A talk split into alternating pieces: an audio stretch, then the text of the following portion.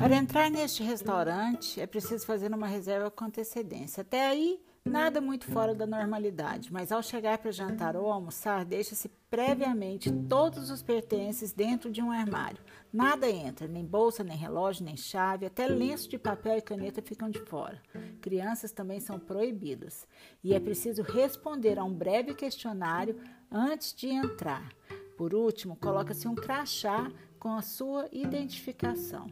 Já finalmente, em direção ao salão, um carcereiro destranca os três portões imensos até chegar num pequeno local, com poltronas de couro, copos de cristal, que não servem bebidas alcoólicas sob nenhuma hipótese, diga-se de passagem, e as mesas impecavelmente arrumadas, com guardanapos de pano e talheres de plástico.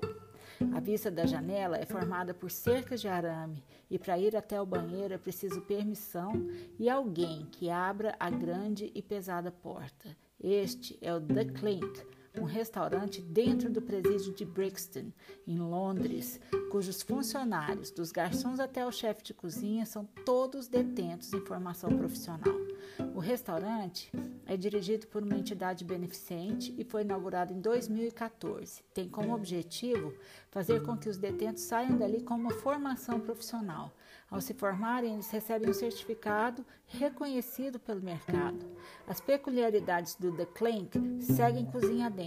Os detentos, alunos, só podem usar facas sob monitoramento e não estão autorizados a receber gorjetas. O menu é relativamente enxuto, a comida é sofisticada e tem valores similares aos cobrados em restaurantes do mesmo padrão em Londres, meio salgadinho até.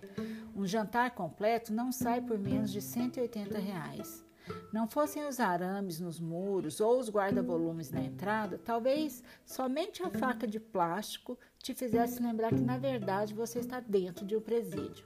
Agora, sabe o que eu queria? Eu queria que essa moda pegasse por aqui. Você já pensou profiteroles feitos por José Dirceu, arroz de pato a Laudebrecht e vinagrete de lula temperada por um cozinheiro homônimo ah, isso sim seria uma verdadeira delícia. Comida de verdade fica por aqui. Eu te desejo um fim de semana com muito tempero e eu te vejo na segunda-feira, viu?